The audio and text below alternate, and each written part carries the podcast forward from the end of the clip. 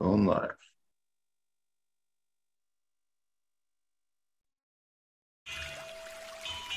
Hey guys, Steve here, Potent Ponics. Today we're going to talk about Gr- gr- gr- growing with fishes.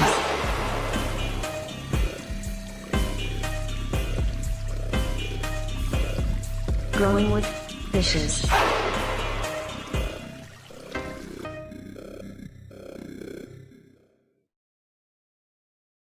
Hey, everybody. Welcome to Growing with Fishes podcast, episode 200 and uh, 343. Uh, we have Rhizo Rich joining us again. Thanks for joining us. Hey Steve, how's it going, man? Doing good. It's been a, been a fun week, kind of get finalizing our last of our stuff for inspections and stuff for the new spot I'm working with. And uh, yeah, we'll have some more info on that here uh, next month. But uh, yeah, it's been a lot of fun. Uh, how about you? How are you doing? Good, man. I'm staying busy as well. It sounds like you're uh dotting your I's and crossing your T's over there right now. So that's always fun. Yeah, we got one more inspection and then we can open to the public and it'll be fun. So Yeah, that sounds awesome, man. Yeah. So we'll have uh again stay tuned on that here uh, as we get closer. Um so you just had a really awesome uh, uh event with uh Jordan of uh, Growcast uh with the breeder uh class that you did. Tell us about that. Yeah, man, we do uh we do all sorts of classes. We do some uh just you know beginner starter grow classes, cloning classes, uh how to make RSO, but we were just in Virginia uh Virginia Beach and Richmond, Virginia, two different grow shops doing a breeding class. So uh that was a lot of fun because we've only done we've only done the breeding class one other time. So this would be our second second and third time doing it. And uh it was just awesome, man. Virginia is honestly one of the best cannabis states, I think, and it's not because I'm from there. Um, I am partial to it, but uh, you know, the last two times that I've been back there, I went with him and Queen of the Sun to their soil class they did last year. And that time and this breeding class we just did, every sample that people at these classes gave us was just phenomenal, amazing. You know, I mean, there wasn't one bad sample. Um, it just the growers there are are awesome. They're amazing. It just it it blew me away because usually there's you know couple samples that I'll get that are you know they're good, but they're not you know anything crazy. But it, like I said, it was just like every single one that that I was handed just was you know something to write home about. So doing classes out there are always fun, and and it seemed like we got people just ask the best questions there too. So um, it's just a really fun class. You know, it's it's we go through how I do my breeding. Um, you know, uh, just basically how to uh, you know teach people how to do breeding projects on their own. We kind of want people to experiment and at least try breeding once in their growing career or span, whatever you want to call it. Um, it's really rewarding and fun just to make your own strain at least one time, grow it out, flower it out, see what it is. It, it's just different knowing that you have something that nobody else has or has created yet. Um, it's just a really fun experience, and we want people to know that it's super easy to do. It's not, it's not complicated. Like uh, you know, a lot of other breeders or people out there want you to think that it's this huge process that has to be done and, and that you have to you know be super scientific and know all these huge terms and do all these special things and in reality it's really not that hard to make awesome crosses for yourself at home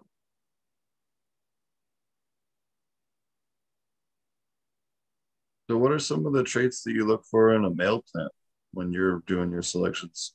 Ooh, yeah Sorry. okay um so there's a couple things i look for in males um when i flower them out i've always heard from other breeders before i was really doing a lot of breeding myself and would listen to them um, different shows and stuff talk about how with the males you don't want to take the very first male that you see show sex Um, that usually the ones that show sex are going to end up being pretty dominant.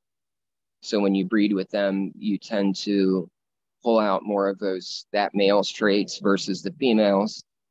And obviously, usually when you're breeding, most of the time you're trying to pull out traits from the keeper females that you're using. So you don't want to be pulling out too many dominant traits from the males. Uh, so I'll usually go for something that shows its sex or starts flowering later in the group. Um, that's a big thing. So I'm, I'm not grabbing the first male that shows sex and uh, starts flowering right away. I know that can be tempting just because they seem like the strong ones, but I usually don't want a very dominant male. So that's a huge one. Structure is another thing that I really look for. Um, I have a lot of tent grows or low ceiling rooms to where I can't have really super stretchy plants in there. So I'm, I tend to breed with things that have tighter structure or closer internodal spacing. Um, and then lastly would be smells and frost, which you're not going to see on every male, but if you look long enough, you can definitely find frosty males. And I found quite a few of them. And it seems like the frostier the male is, the better they breed out. Um, I don't know if that's necessarily going to be true across the board, but that's just my experience um, with what I've done. So if you can find those few things in a male, it seems like you can overall have some pretty, make some pretty good crosses pretty easily, um, you know, with a male that way. But that's usually what I'm looking for personally. Everybody's going to have their own own things that they want to look for in a male, but Sure. Uh, what uh, what lines are you currently working on now? So right now I'm doing a project. Um, I just got done with the reversal doing a fem project with Oreos. But right now our newest project is a apes in space pollination, which is a uh, cross from Exotic Genetix. It's a, uh, I believe it's Falcon 9 and Grease Monkey. It's a really, really gassy male. And I looked through, looked through a pack of those, found quite a few males um, but this one was just the standout in the structure, the smells. Um, he didn't flower right away as well. So he's the one I went for. Um, I'm hoping to see more gassy stuff. I got a lot of fruity lines in my older work. Um, the Oreos, I was trying to kind of do more raunchier or herbal sagey, kind of get away from the fruit. And then with this apes in space project, I also kind of want to get into more gassier, um, earthy kind of flavors. Because, like I said, I have so many fruit fruit strains at this point that I prefer the gassier, raunchier, funkier stuff. So that's what I want to see, and I want to uh, add some more lines like that to it. Very cool. Uh, is there anything that you've grown lately that you uh, you grew it and you're you, know really impressed or had a unique trait or anything interesting or different? Yeah, right now I'm growing out a bunch of my own stuff, like the uh, cookie truffle shuffle, which is the truffle cake, cross to which is an in-house genetic strain, cross to Oreos. I got about 16, 16 to 18 phenos of that one right now in flower they all look phenomenal. Um, they're all super frosty at like week three, three and a half already. Um, I've seen some other phenos that that uh, members of Growcast have grown out already, and uh, all of those have looked amazing as well. I've got a couple Oreos S1s that I have in flower too that also look amazing. Um, I just saw an example of that in Virginia that a member brought me at one of the classes, and it was, it was I called it like an Oreo on steroids. It's like Oreos with more flavor, maybe a little bit more frost, but looks, you know, dead on like Oreos. Other than that, but uh, what else? The Oreos S1, the cookie truffle shuffle. There's a purple Urkel cake that I got from Fresh Coast too that I'm growing from seed that looks super interesting. Uh, the smells on it, I can't even really describe either. I know that sounds terrible, but it's just something super unique that I've never really experienced in a cannabis plant yet. It, it's it, there's like a, a a bunch of different smells and profiles going on that it's very hard for me to pinpoint it. And I'm honestly not the best at describing smells. So maybe when I have somebody come over when it's finished that can smoke some and, and smell it, we'll be able to describe something to me that will register in my own head and say, yeah, that's exactly what I'm smelling. It's definitely got something kind of grapey, weird berry flavor going on, terp profile going on, but um, those are only about that room's probably about four or five weeks into flower, so they don't they're not quite done yet either, and there's still some time. But that one's definitely catching my eye. Uh, there's a banana runts I got from Soulfire in there that I really like that looks good so far. Uh, that one smells more gassy than banana though. I was really hoping for a banana, banana uh, because I know some people that did get some banana ones. I'm always looking for good banana terps. And then I got some of my usual keepers like, you know, the truffle cake, um, banana punch, the original Oreos, shit like that in there that I, you know, usually throw in with with my projects. But so far as new stuff, it's the cookie truffle shuffle and the uh that purple Urkel cake and banana runts are probably the three that are really standouts for me right now. Nice. Um, is there uh, uh, anything that you're looking for to add for your current cross collection that you're like missing that last piece of your puzzle? Ah, man, that's a great question. I don't think anybody's ever asked that, but uh, there's definitely some things that I feel like I would really like to get back or that I just flat out don't have that I would like. Um, some sour shit I would love to get back. I haven't had anything sour in a while. The last thing I had that was sour came from my buddy Farmer John in Colorado. And it's terrible. I can't, I, the name is not coming to me right now but it was like a sour diesel uh, flavor. But other than that, I haven't seen sours in a while, and I'd really like to do some work with some sours or, or find some sours and, and add those to the staple. Um, of course, some skunky stuff. I feel like I still see skunky stuff, but I feel like everybody kind of has their own interpretation of skunky too. So it's, you know, I, I don't know if it's as elusive as I believe it is. Um, but I, I would like, I guess, something skunkier. Um, some, you know, some sour, some skunky, and then the Virginia Beach Afghani. I really, really would love to get that profile back, which is just like a really good, I guess, Afghani profile. Because anytime I get Afghani, that's what it reminds me of, like a, almost like a Jack Herer type flavor, you know. Nice. Well, uh, I might know a place you can get some sour OG across the temple Thai here soon.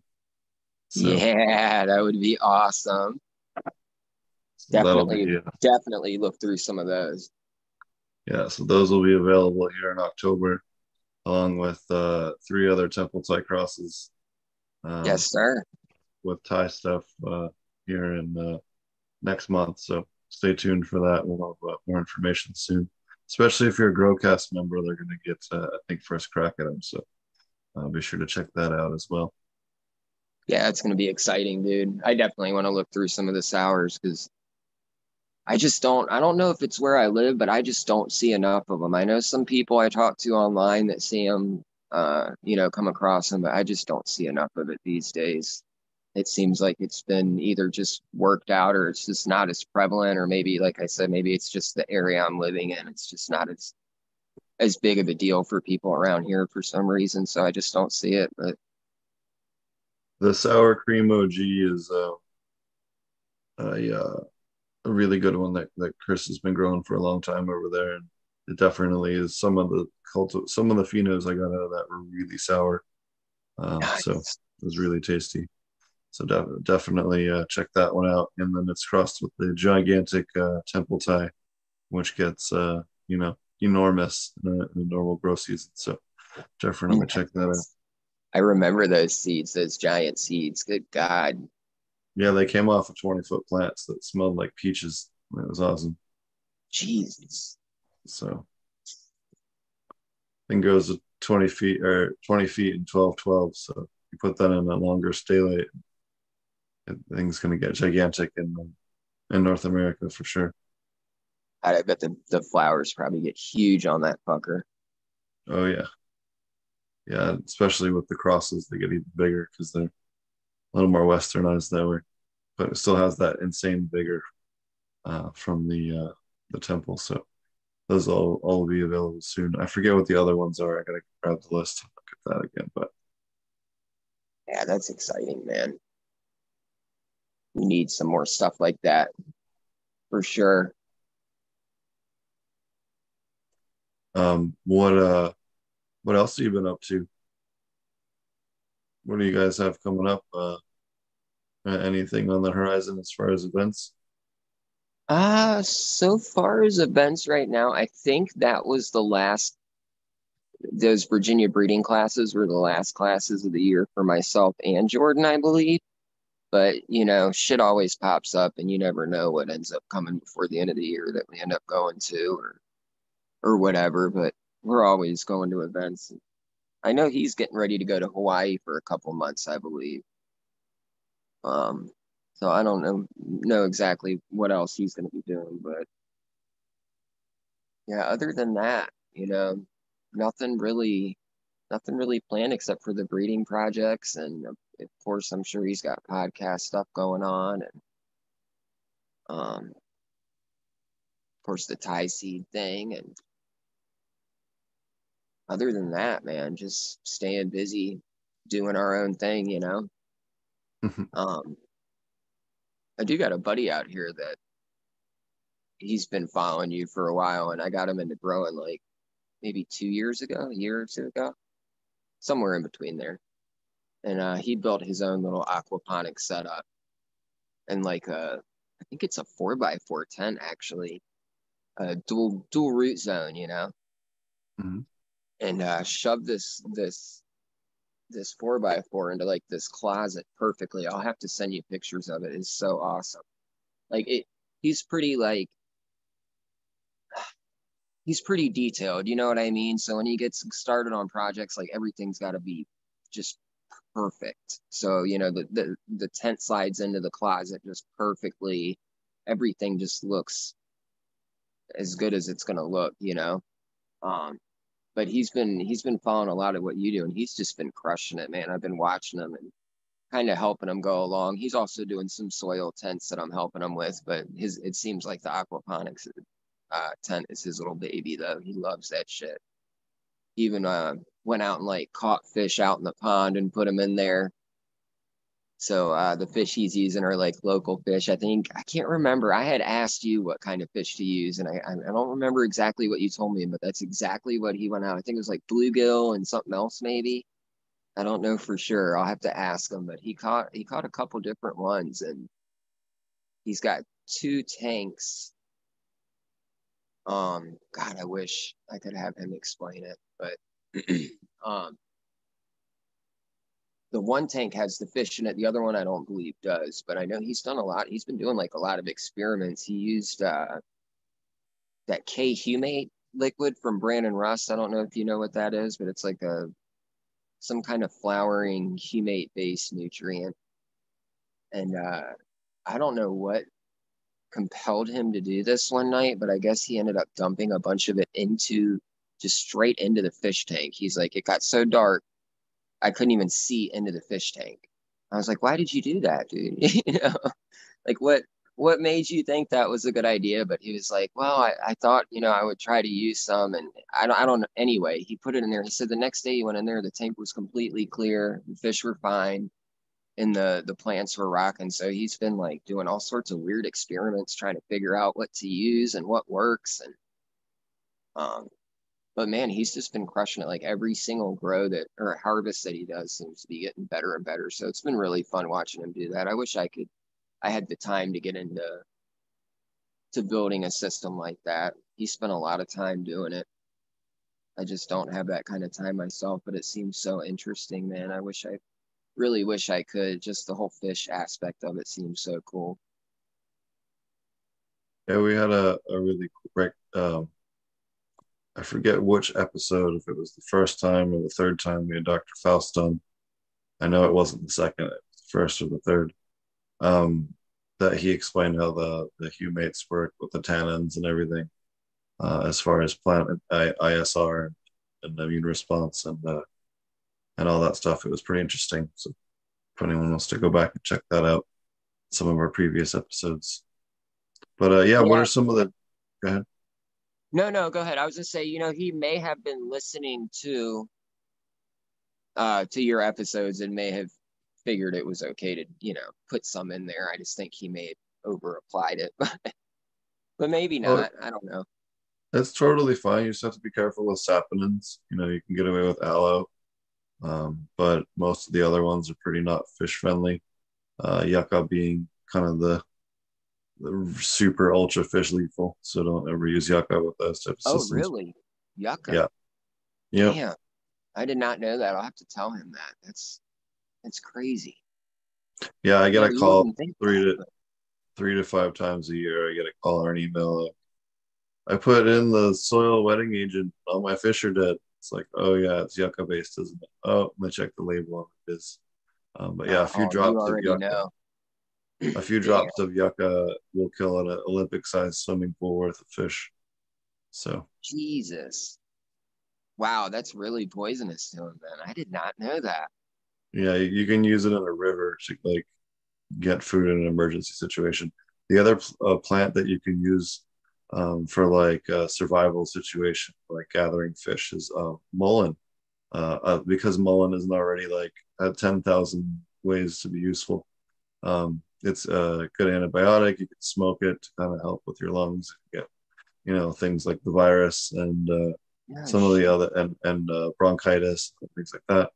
Uh, it really helps uh, pneumonia. Native Americans used to use it for pneumonia. It, it's a good uh, um, wound pack if you have like a I don't know you get attacked by an animal or you fall and scrape get scraped up real good. The mullein leaves will prevent infection.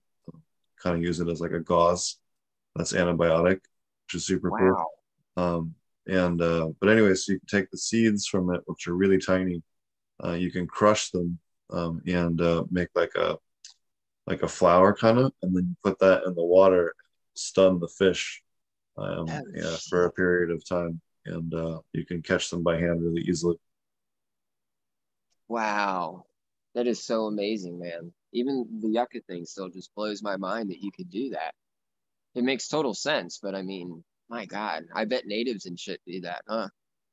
Yes, the Native Americans and the Pacific Northwest used to do that. They get the yucca, they press the roots between rocks, collect the juice, and then concentrate it in like a clay vessel, uh, and then they'd evaporate it down, and then they would pour that into a river, and then they'd have like the rest of the village like half a mile downriver or a mile downriver, and when all the fish would float up, they would just kind of scoop them off the surface, and then they'd smoke them all um, in order to. Uh, um, you know, have food for the winter, basically. So they smoke all the fish and and then they have that way. But yeah, that's uh, you know, the Yurok Indians, and, and all those down in NorCal and uh, Southern uh, Oregon all have done that for very, very, very long time.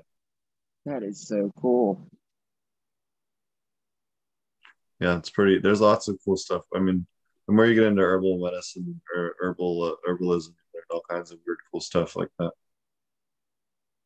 Is there something in the yucca that that's causing that, or Yeah, the, the saponins and yucca uh, goes in through the through the, the gills and then uh, into the bloodstream, and then I forget which part of the. I think it's a heart thing, but I don't remember exactly what the the mechanism is to kill the fish, but okay, it works.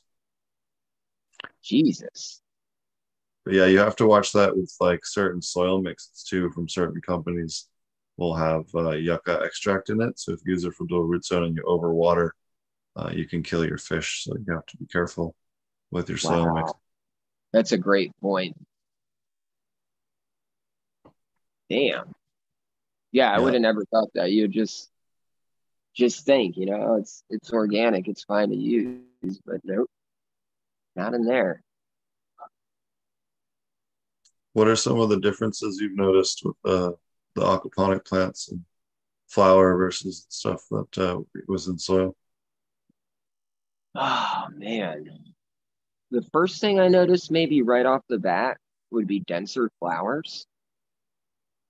I do notice that it, it definitely seems to have like tighter tighter buds for sure.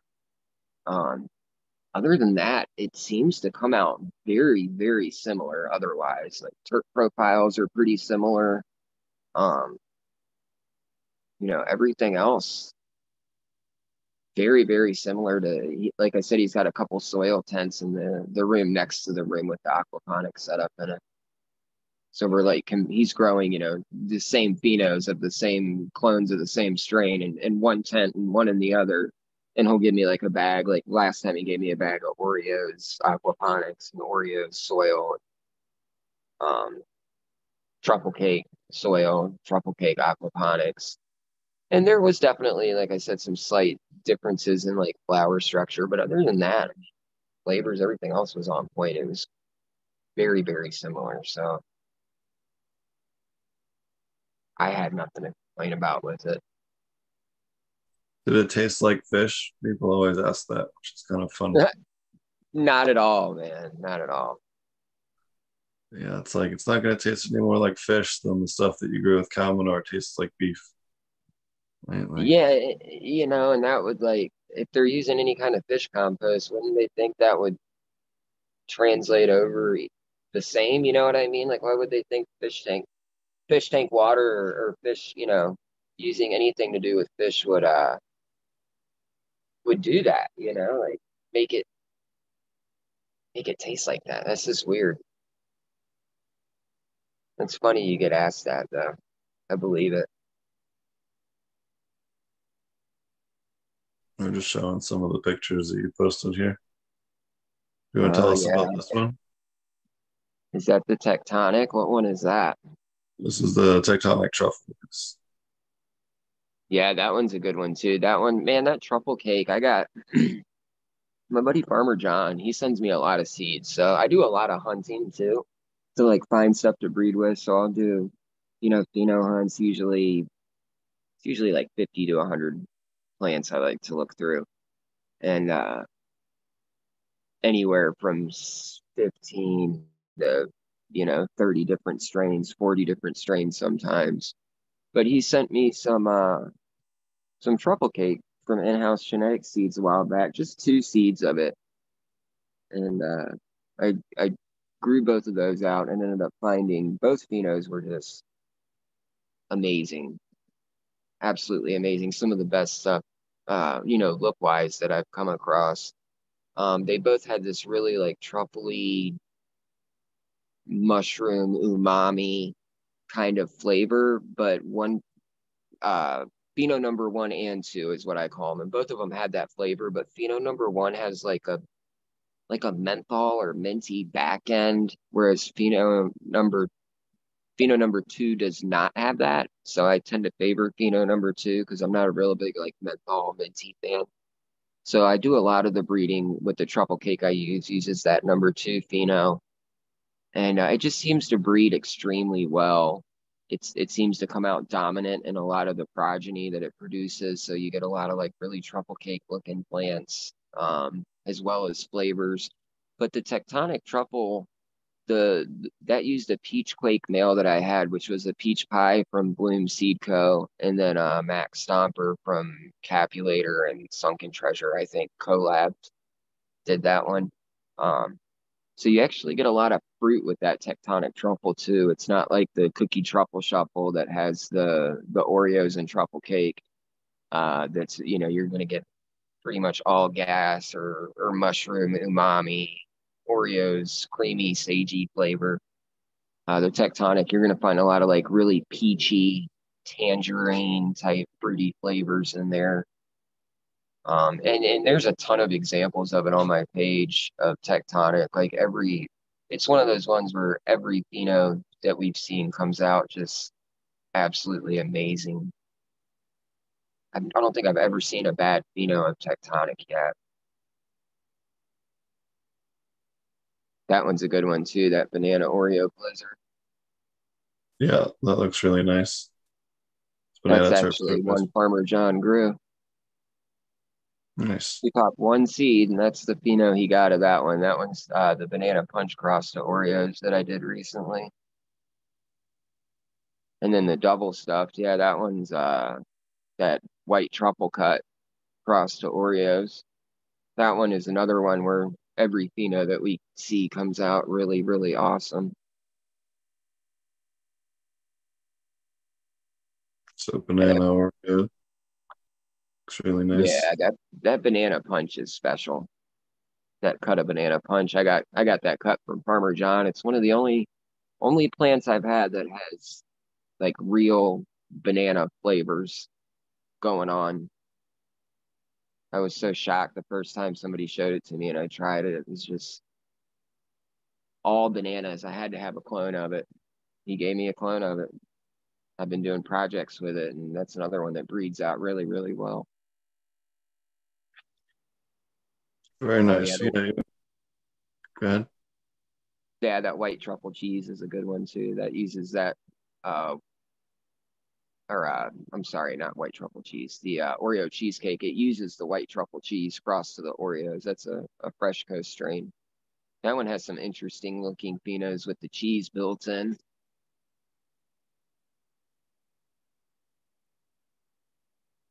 Chunkers. Oh yeah, that one was a big chunky one. The magma monster. I think that guy was down in Australia. Here's another one of your peaches. Peaches regalia. Eh? Yeah. Yeah, we found there's a couple people that found some really good washers in that peaches and regalia one. Very cool. Yeah, nice to see all this. Rosé. Eh? A lot of different variety on the terpene profiles too, which is nice. Yeah, I like to have a big variety, you know. Who doesn't want a variety of flavors? I I I tend to, like I said, favor like gassy and and funky, skunky, raunchy, sour, like piney kind of flavors. But I mean, I still enjoy other flavors from time to time too. So I like to to have a nice wide range and and like I said, I also hunt through a lot of plants. So I find a lot of really interesting stuff that maybe it's not necessarily my type of flavor, but the plant itself is a winner all around otherwise, you know, maybe for other people. Um, it may be a, a, a really good winner for somebody else. It just may not be for me because I'm not into fruity stuff. So I may still use that for breeding because I know it's a great plant. It's just might not be my favorite thing in the world, but other people may enjoy it. So I'm not, you know, hesitant to use something like that as well. Sure.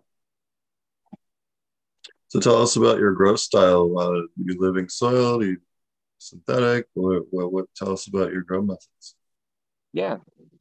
Um, I now I grow pretty much organically in beds. Um, when I first started growing, and probably for, geez, the first 10 years, I was synthetic running GH.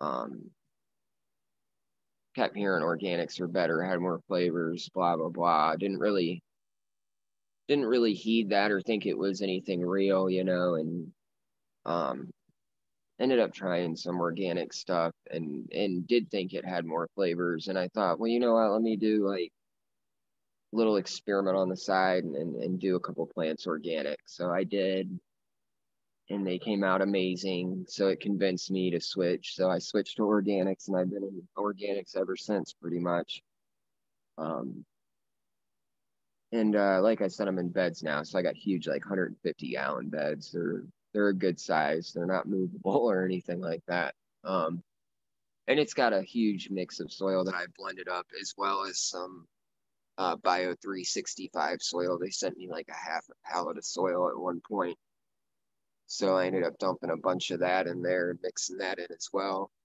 Um, I got mushrooms growing all over the place in there.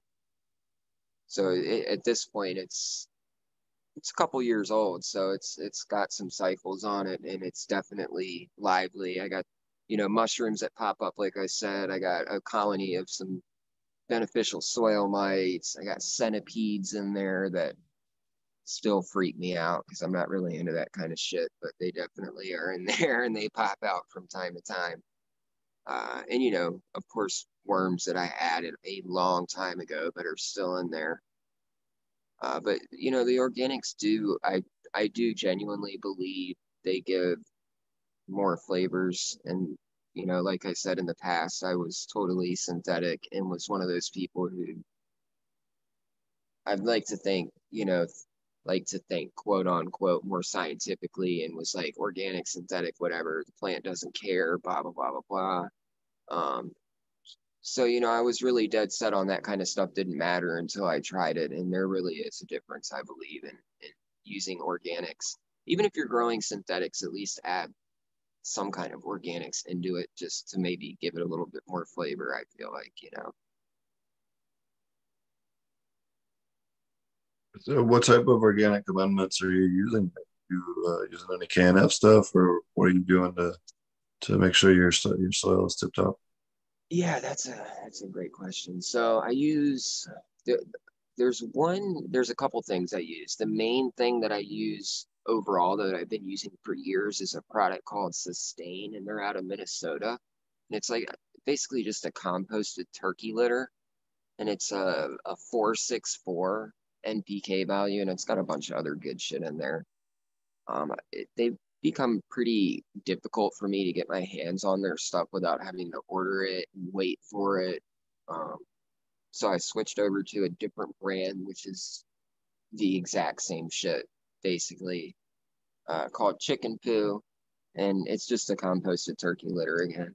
Um, I use that. I also use uh, Nectar One Shot it's got a lot of calcium in it. Um, I use a lot of green grow amendments. I use their flower amendment. Um, I also use their Earthshine, which is like a, a biochar nutrient amendment mix that they have. Uh, what else do I throw in there? a couple other things I'm not thinking of off the top of my head right now but those are probably my main my main go-to's for replenishing the soil. But honestly, with the beds, they're so big, I haven't really had to do a whole lot of replenishing the last couple runs. I've just kind of left them alone and they've just done their thing. I will throw water on there. I'll throw some microbial products on there. Um, every now and then I might throw like a tablespoon around each plant of the uh, the flower amendment from from the green grow, um, which they say to put like a tablespoon a week, but I might throw a tablespoon around the plant the entire time just to give it a little something extra. I'm sure I'll have to heavily re-amend those beds in a couple runs. They're probably going to be due soon, but um, you know, I do use compost as well. Lately, I've been using in S, uh, SD microbes, their vermicompost. I've been using that. That seems to work really well. It's a little pricey, but it's really, really good, high quality uh, vermicompost. Um, when I'm not using them, though, usually I'll use like a lobster compost from Coast of Maine, something like that in there. So I do put compost and shit in there, I guess. And um, if I'm not re-amending it, but other than that, I pretty much leave the beds alone. And I do still have some some tents that have pots in there, and I'll do living soil in there. Sometimes I'll supplement those with like Roots Organics, uh, their powders or their liquids. Um, and then I do have a tent that I do like experimental quote unquote things with for content for Growcast. So like maybe a company will send um, like a like a nutrient starter kit or something. Like I run like Athena at this point, um, the Green Grow, Organics Alive, um, Lotus. Uh, the the other company. They just they make Mercenary. I can't think of their name right now. Um, they were a good organic one that I ran while back. See if I can find one. But yeah, I usually I usually just use that tent just as like content to uh you know run new things and try new things out. I don't like to stay stagnant and just be stuck on doing it one way because there's always new stuff coming out, uh, new stuff to try. So for me, it's fun. Cultured Biologics, that was the name of the company. But uh, yeah, there's a lot of different different lines I've ran, different soils. Sometimes I'll try different soils. So like like I said, Bio 365 sent me a bunch of soil one time. I ran some of their stuff. Um, Total Harvest Control out of Michigan did. Detroit Nutrient, Sohum. I've run a ton of different living soils um, side by side and then by themselves at this point. So I Oh, love yeah. my little little experimental area. Keeps it fun, you know, and keeps it fresh. Nice. I'm a big fan of Brandon Rust's uh, soil. Um, actually, quick plug for that. If you guys can go to Bokashi Earthworks, you can use uh, coupon code Potent uh, to get uh, discount on your your stuff. And uh, yeah, check it out. But uh, he's the guy I use. soil. I use his soil for all the commercial grows in the U.S. So for aquaponics or living soil, and it works awesome. The best nutrient profile, and uh, it's the cheapest when you're buying it by the yard of everybody as well. So it's a good combo. So you can buy his soil and like anywhere now in the US Yeah. and have it sent to you. So he, yeah, he's finalizing the stuff for the smaller amounts. If you just need a bag or whatever, if you're Right. shipping that but if you need a super sack worth or more, uh, yeah, I mean, he's I've been buying from him for a year and a half, almost two years now for, for customers, and Yeah. we've had really good luck with it. I didn't know that. I'll have to keep that in mind. I love his uh, K Humate product that we were talking about earlier. I use that as well in Yeah, the grow. So I guess I, I kind of do supplement. I use that as like a bloom. I call it a bloom booster just because I'm usually just feeding off of the soil. So adding anything like that is kind of like a little McDonald's for them or extra feeding, you know, but they do enjoy the hell out of it. Love his stuff. Never used his soil though. Would love to try it. Yeah, I was just hanging out with him the other day uh, when I was uh, on my way back uh, through and uh, stopped through Oklahoma for a couple days. They uh, stopped and hung out. It's fun. Yeah, he's a nice guy, man. How's he doing? Is he doing good?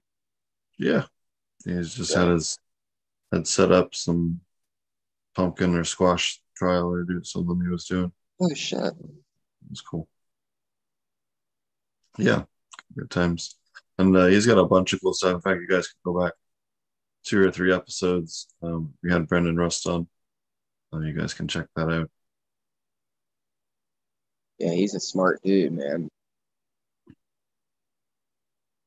Um, so uh, I had another question for you right after that. Oh, IPM. Uh, what are you doing for your IPM?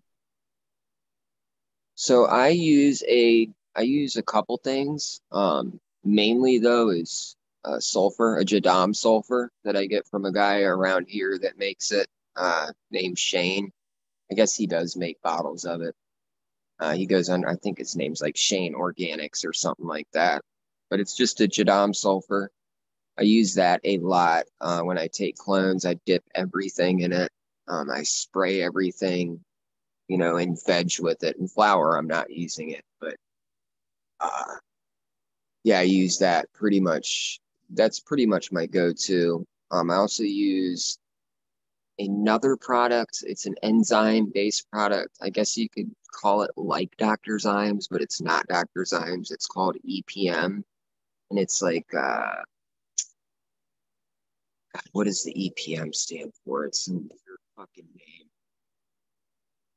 um, like environmental plant management or something like that. It's some kind of newer company, but they make this enzyme based product and it works extremely well. Um, they sell it concentrated. They also sell it in a ready to use bottle, I believe. I met them at some event like a year or two ago, I believe, like NECANN or something like that. They were there and they gave me a big bottle of it. And uh, yes, that is it. There you go. It is environmental plant management. Okay. But anyway, they gave me this bottle of it and uh, concentrate bottle of it, and I tried it, and I tried it on my indoor as well as the outdoor, like my outdoor veggie garden, sunflowers, stuff like that. Um, I sprayed it in the sun and no sun, even though you're not supposed to spray it in the sun, and it the plants weren't affected at all. It seemed to be really easy on the plants. But uh, any pests that were out there in the garden, like immediately ran from it, didn't want to be near it. Uh, it just seems very effective. So I use that if I need to. But I also with it. And I use like beneficial nematodes. I like to inoculate my soil with that you know, every so often. And then, uh, you know, I have beneficial soil microclimates there. But other than that, it's pretty much all I do. Don't do it besides the soil.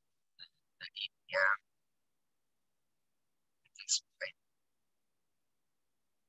It's interesting. It's potassium, fatty acid, yeast, and water. Yeah, it's like it's it's definitely different. It's very clear. Um, you know, when you get the concentrate soup, you just mix it with water.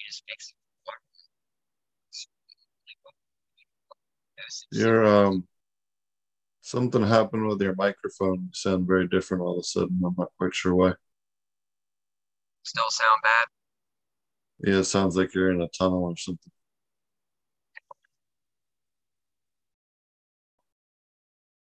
I'm sure he'll be back in a moment. Um, yes, uh, while we're waiting on him to come back. Oh, there he is. Let's see if his mic's working. Um, while we're waiting, oh, there he is. Um, Can you hear me now? Oh, there you go. That's much better. It, dude, it happens all the time with this phone. Whenever I record, like any any amount of time more than like 30 minutes, all of a sudden it goes like robot or tunnel style. So I'm used to it at this point. But yeah, that EPM product seems to work really well. So I've kind of just stuck with with using that and I haven't had any any bad experiences with it yet. So and they had a free sample program growing going on for a while there for about a year uh, they gave me this link and I would send it to people that to try it. And uh, when you click the link, they were giving away free gallons of it. So the sample was a was a gallon bottle for a while of the concentrate, which is you know pretty pricey for a gallon. So that was pretty cool of them. But a lot what's, of other people were using it and seemed to like it and have good luck with it. So what's the dilution rate on the concentrate? Ah, I'd have to grab my bottle and look. Um, I had an, an eight ounce sample that they gave me um, back when when they gave me a sample of it a while ago, and it it was quite a bit.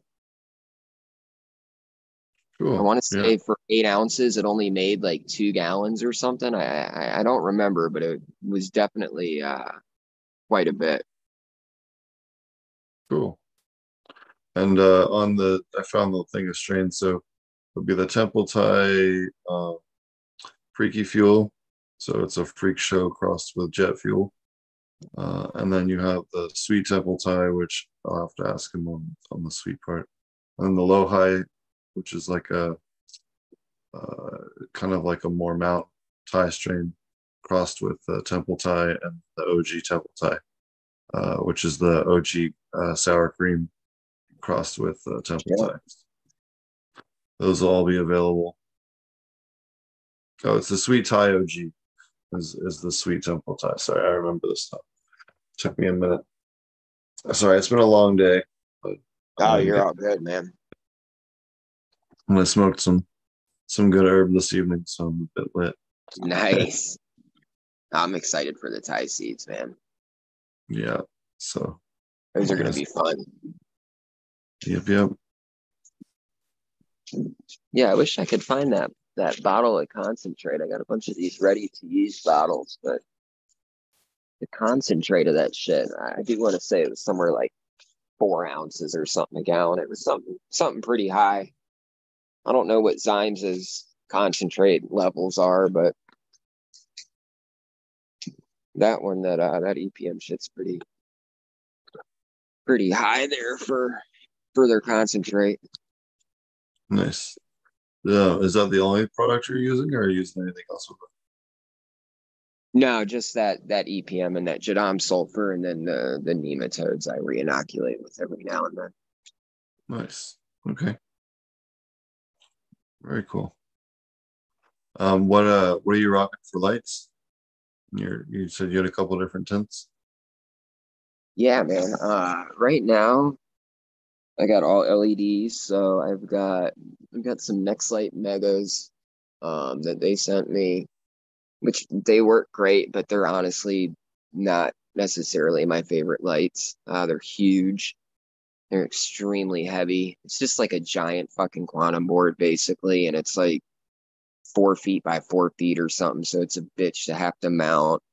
Uh, the one that they gave me is really nice, like commercial greenhouse one. So it's like all encased in fucking metal or something, you know. So it's even heavier than a normal fucking light.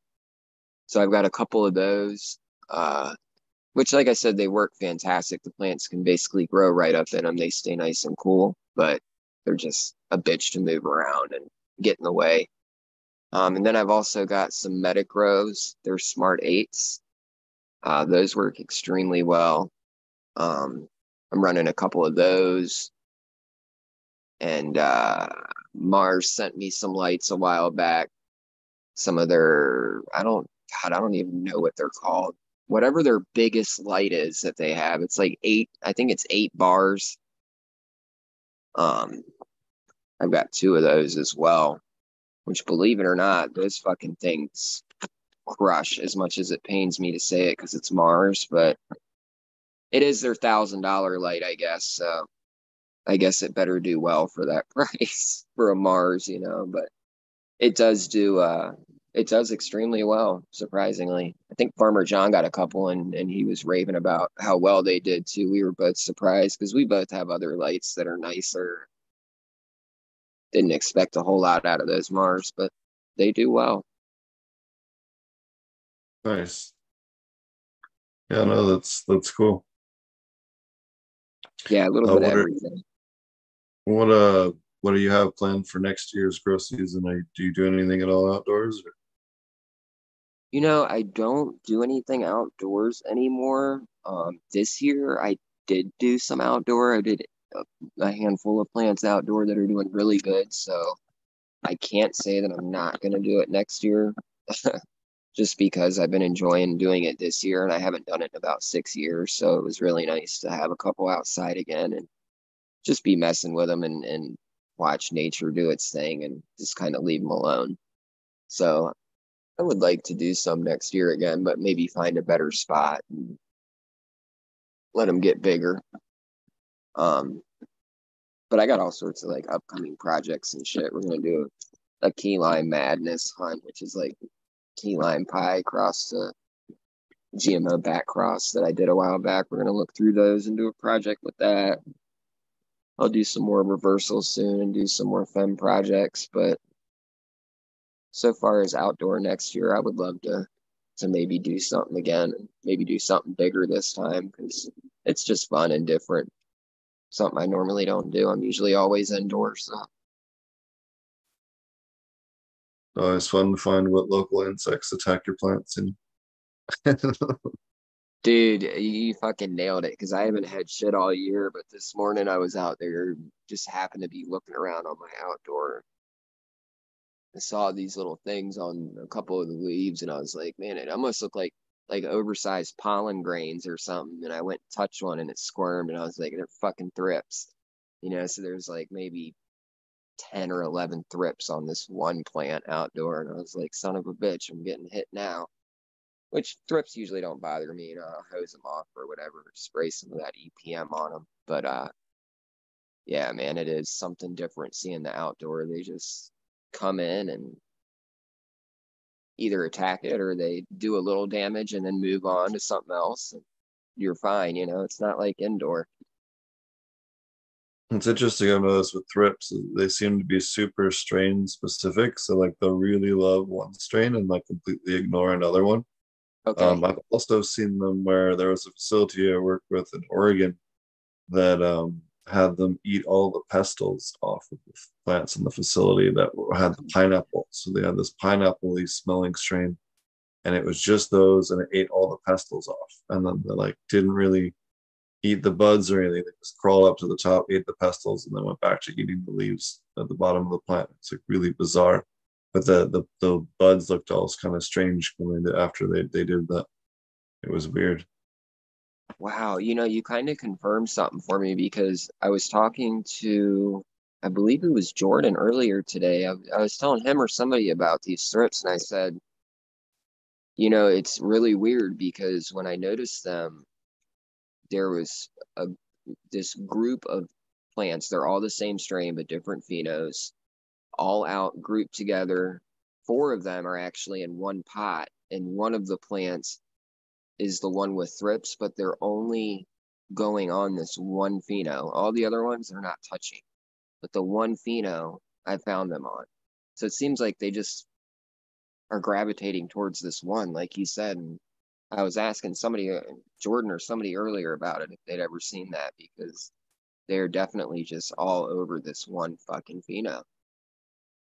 Oh yeah, aphids will do that too. They're favoring um, the shit out of it. Yeah, well, they just have ones that are that they can eat. It's also really funny to watch. Like I've had brassica aphids on like some of our broccoli or kale, and then watch them like go to the cannabis plant and they'll feed on it, turn black, just like fall off and die. They can't handle the risk. So it's like really funny sometimes when they jump from one crop to another and just like can't handle the the different chemical makeup. You know, it's kind of funny. Damn, that is funny as hell. Something tore up my cauliflower this year. I wonder if it was those. They just annihilated it. It's probably the gypsy moths, the little white ones. That's well, that's what I thought. It was cabbage moth or gypsy moth cabbage or whatever they're them little yeah. white, exactly the white ones. I'd find them on there all the time. I swear half the summer I spent chasing those things out of my garden, my outdoor veggie garden, you know, chasing those fucking white moths. Yeah. Um, I also wanted a quick plug if you guys are in the Northwest. Uh, next weekend is the uh, Myceliate the festival. Uh, check out our episode we did on Tuesday. Um, we had Chris Trump and Matt Powers, Dustin Powers, and Future 4200 get back on the show again uh, in the future. And uh, a great group of people if you guys get a chance to go out there, they're doing it at Vashon Island out by uh, out by Shango there. So um, yeah. be sure to check that. Nice, man. Yeah, and then uh, I'll be down in. Uh, we'll have the event or opening store opening at the end of October, and then the first weekend of November. Um, if you guys are going to the event in Austin um, that the Survival Podcast is doing. Uh, I'll be one of the workshop teachers there, along with Matt Powers. If you guys are looking to hang out in person, those are uh, kind of the next couple of events. And then I'll also be at the uh, Cannabis Cup in Nashville. Um, we will have a bunch of entries and stuff like that there too. So uh, check that out um, in December, whatever the fuck that is, December 6th or whatever it is, December 5th or whatever date that is. So be sure to check that out. Um, as far as uh, yeah, in person stuff between now and the end of the year. You gonna be at the the thing on Vashon Island? No, I'm not able to make it this year. Uh, I'm trying to get out to Dabadoo in Oklahoma there on the 14th. We'll see. Those all sound like fun ass events. Yep. Mila is from is doing a Dabadoo in Oklahoma, so I'm gonna see if I can swing it, but we'll see. It's been very busy with uh, trying to get the shop open. We got all, of, all of our cannabis stuff is cleared. We're just waiting on the food stuff and the and the last of the public stuff and getting the shop finished painted and all that stuff. So it's it's gonna be fun. But we'll have uh, more information on that soon. Uh, next month when we have a little a little more certainty on the date. All right. Well, uh, I know uh, you don't have the whole evening and you have your munchkins and things. Is there any other uh, things you wanted to bring up here? Uh, kind of uh, getting uh, near the the end of the of your time? Nah, man, just thank you for having me come on and thank you to to your listeners and uh, you know, like we talked about, I got the the Apes of Space project, Apes in Space Pollination project coming up. Uh, people can watch out for, and then of course the uh, your Thai seed thing we'll be doing. So I'm excited for that. So other than that, man, um, like I said, I, I appreciate the hell out of you having me come on and just bullshit for a little while. It's always a blast. Yeah, it'll be great. And then we have another uh, Santa Claus. Uh, will be bringing some more stuff here uh, between um, Black Friday and uh, and Christmas. So we'll have uh, some some other interesting things available after that. So be sure to check that out. Uh, we will have more information on those in the future. Hell yeah, All right, man. guys. Um, we have. Uh, I don't know if we'll have an episode on Tuesday next week. Uh, this week we kind of did it to make sure we got that uh, out as early as possible on the on the event. But we will have Dale Hunt, uh, cannabis lawyer and PhD, will be with us next Thursday to talk about the implications of Schedule Three. Uh, if you have any um, cannabis questions that you really want to hear a cannabis lawyer ask, um, you know, obviously he can't help you with any of your cases and stuff. But if you have a question in regards to the current state of the industry, um, he's going to be kind of joining us to talk about uh, what a Schedule Three change would look like for everybody that's currently doing this, because I think a lot of people are nervous and haven't heard uh, from someone that actually is, uh, you know, capable of answering this question in a sane and logical manner. Uh, at least any that I've heard. So I think it'll be a great episode to kind of cover with everyone. Um, and by someone that's been on the show like four or five times. Uh, Dale's a great guy. He's been a, a go-to lawyer for us whenever we have these types of issues that pop up. Uh, he was also formerly the lawyer for uh, uh Open Cannabis Project before uh, they uh, dissolved after finding out what Phylos was doing. So he has been through the thick and thin of it when it comes to the industry and its and its drama as a lawyer firsthand. So definitely a great guy to get his perspective on this uh, next week. So be sure not to miss that episode next week. I'm gonna have to check that one out for sure. That sounds cool as hell, man. Well, thanks for having me, Steve. I appreciate it, man. Yep. Thank you. You have a good night, brother. You too. Cheers. Later on. Always fun to have uh, the Growcast uh, crew on. And um, let me uh, play our little ad here to wrap up. If you're looking for more education on aquaponic cannabis, please consider the Aquaponic Cannabis Masterclass at apmjclass.com, featuring over seven days of in depth, hands on educational content with Marty Waddell and Stephen Reisner as your guides through the aquaponic cannabis universe. We'll cover everything from construction of large commercial facilities uh, home size systems, backyard systems, nutrients, pest control, diseases, uh, everything you can think of, and, uh, and so much more. So be sure to check that out at apmjclass.com. And if you're looking for aquaponic cannabis or living soil uh, pest control courses, please check out uh, thepestclass.com, where we have a huge in-depth course on pest control, how to make your own um, biocontrols, as well as in-depth guides and identification guides for a whole slew of different pests that you might encounter in your aquaponics garden. And it's not strictly just geared towards cannabis, uh, it's also geared towards vegetables as well. So be sure to check that out if it's something you think you might need to improve in your education. All right, everybody. And uh, we will be doing our, our regular uh, fall sale class here soon. Um, so be sure to check that out. We have a whole bunch of new slides that Marty and I are working on uh, to add a couple of hundred new slides to the deck uh, on top of all the amazing education that's already available through the course. I'm sure check that out. We also have um, a new course I'm working with with Roger from True Aquaponics on kind of like a full old course aquaponics course that's a little more geared towards vegetables and not solely cannabis geared. So um, we're working on that. That's going to be I think probably the longest course that we put together yet. So um, check that out as well, and uh, that'll be another thing to look forward to uh, in the future. We also have a short course just kind of on like uh, how to build a system. And here's like all the different ways that you can incorporate different types of props to an aquaponic system. So like, um, you know, tree modules and vertical towers and grow beds and wicking beds and, you know, all the different ways that you'd want to grow and why uh, in, in kind of a shorter one or two day course as well. So um, we'll have both of those coming uh, sometime in early next year.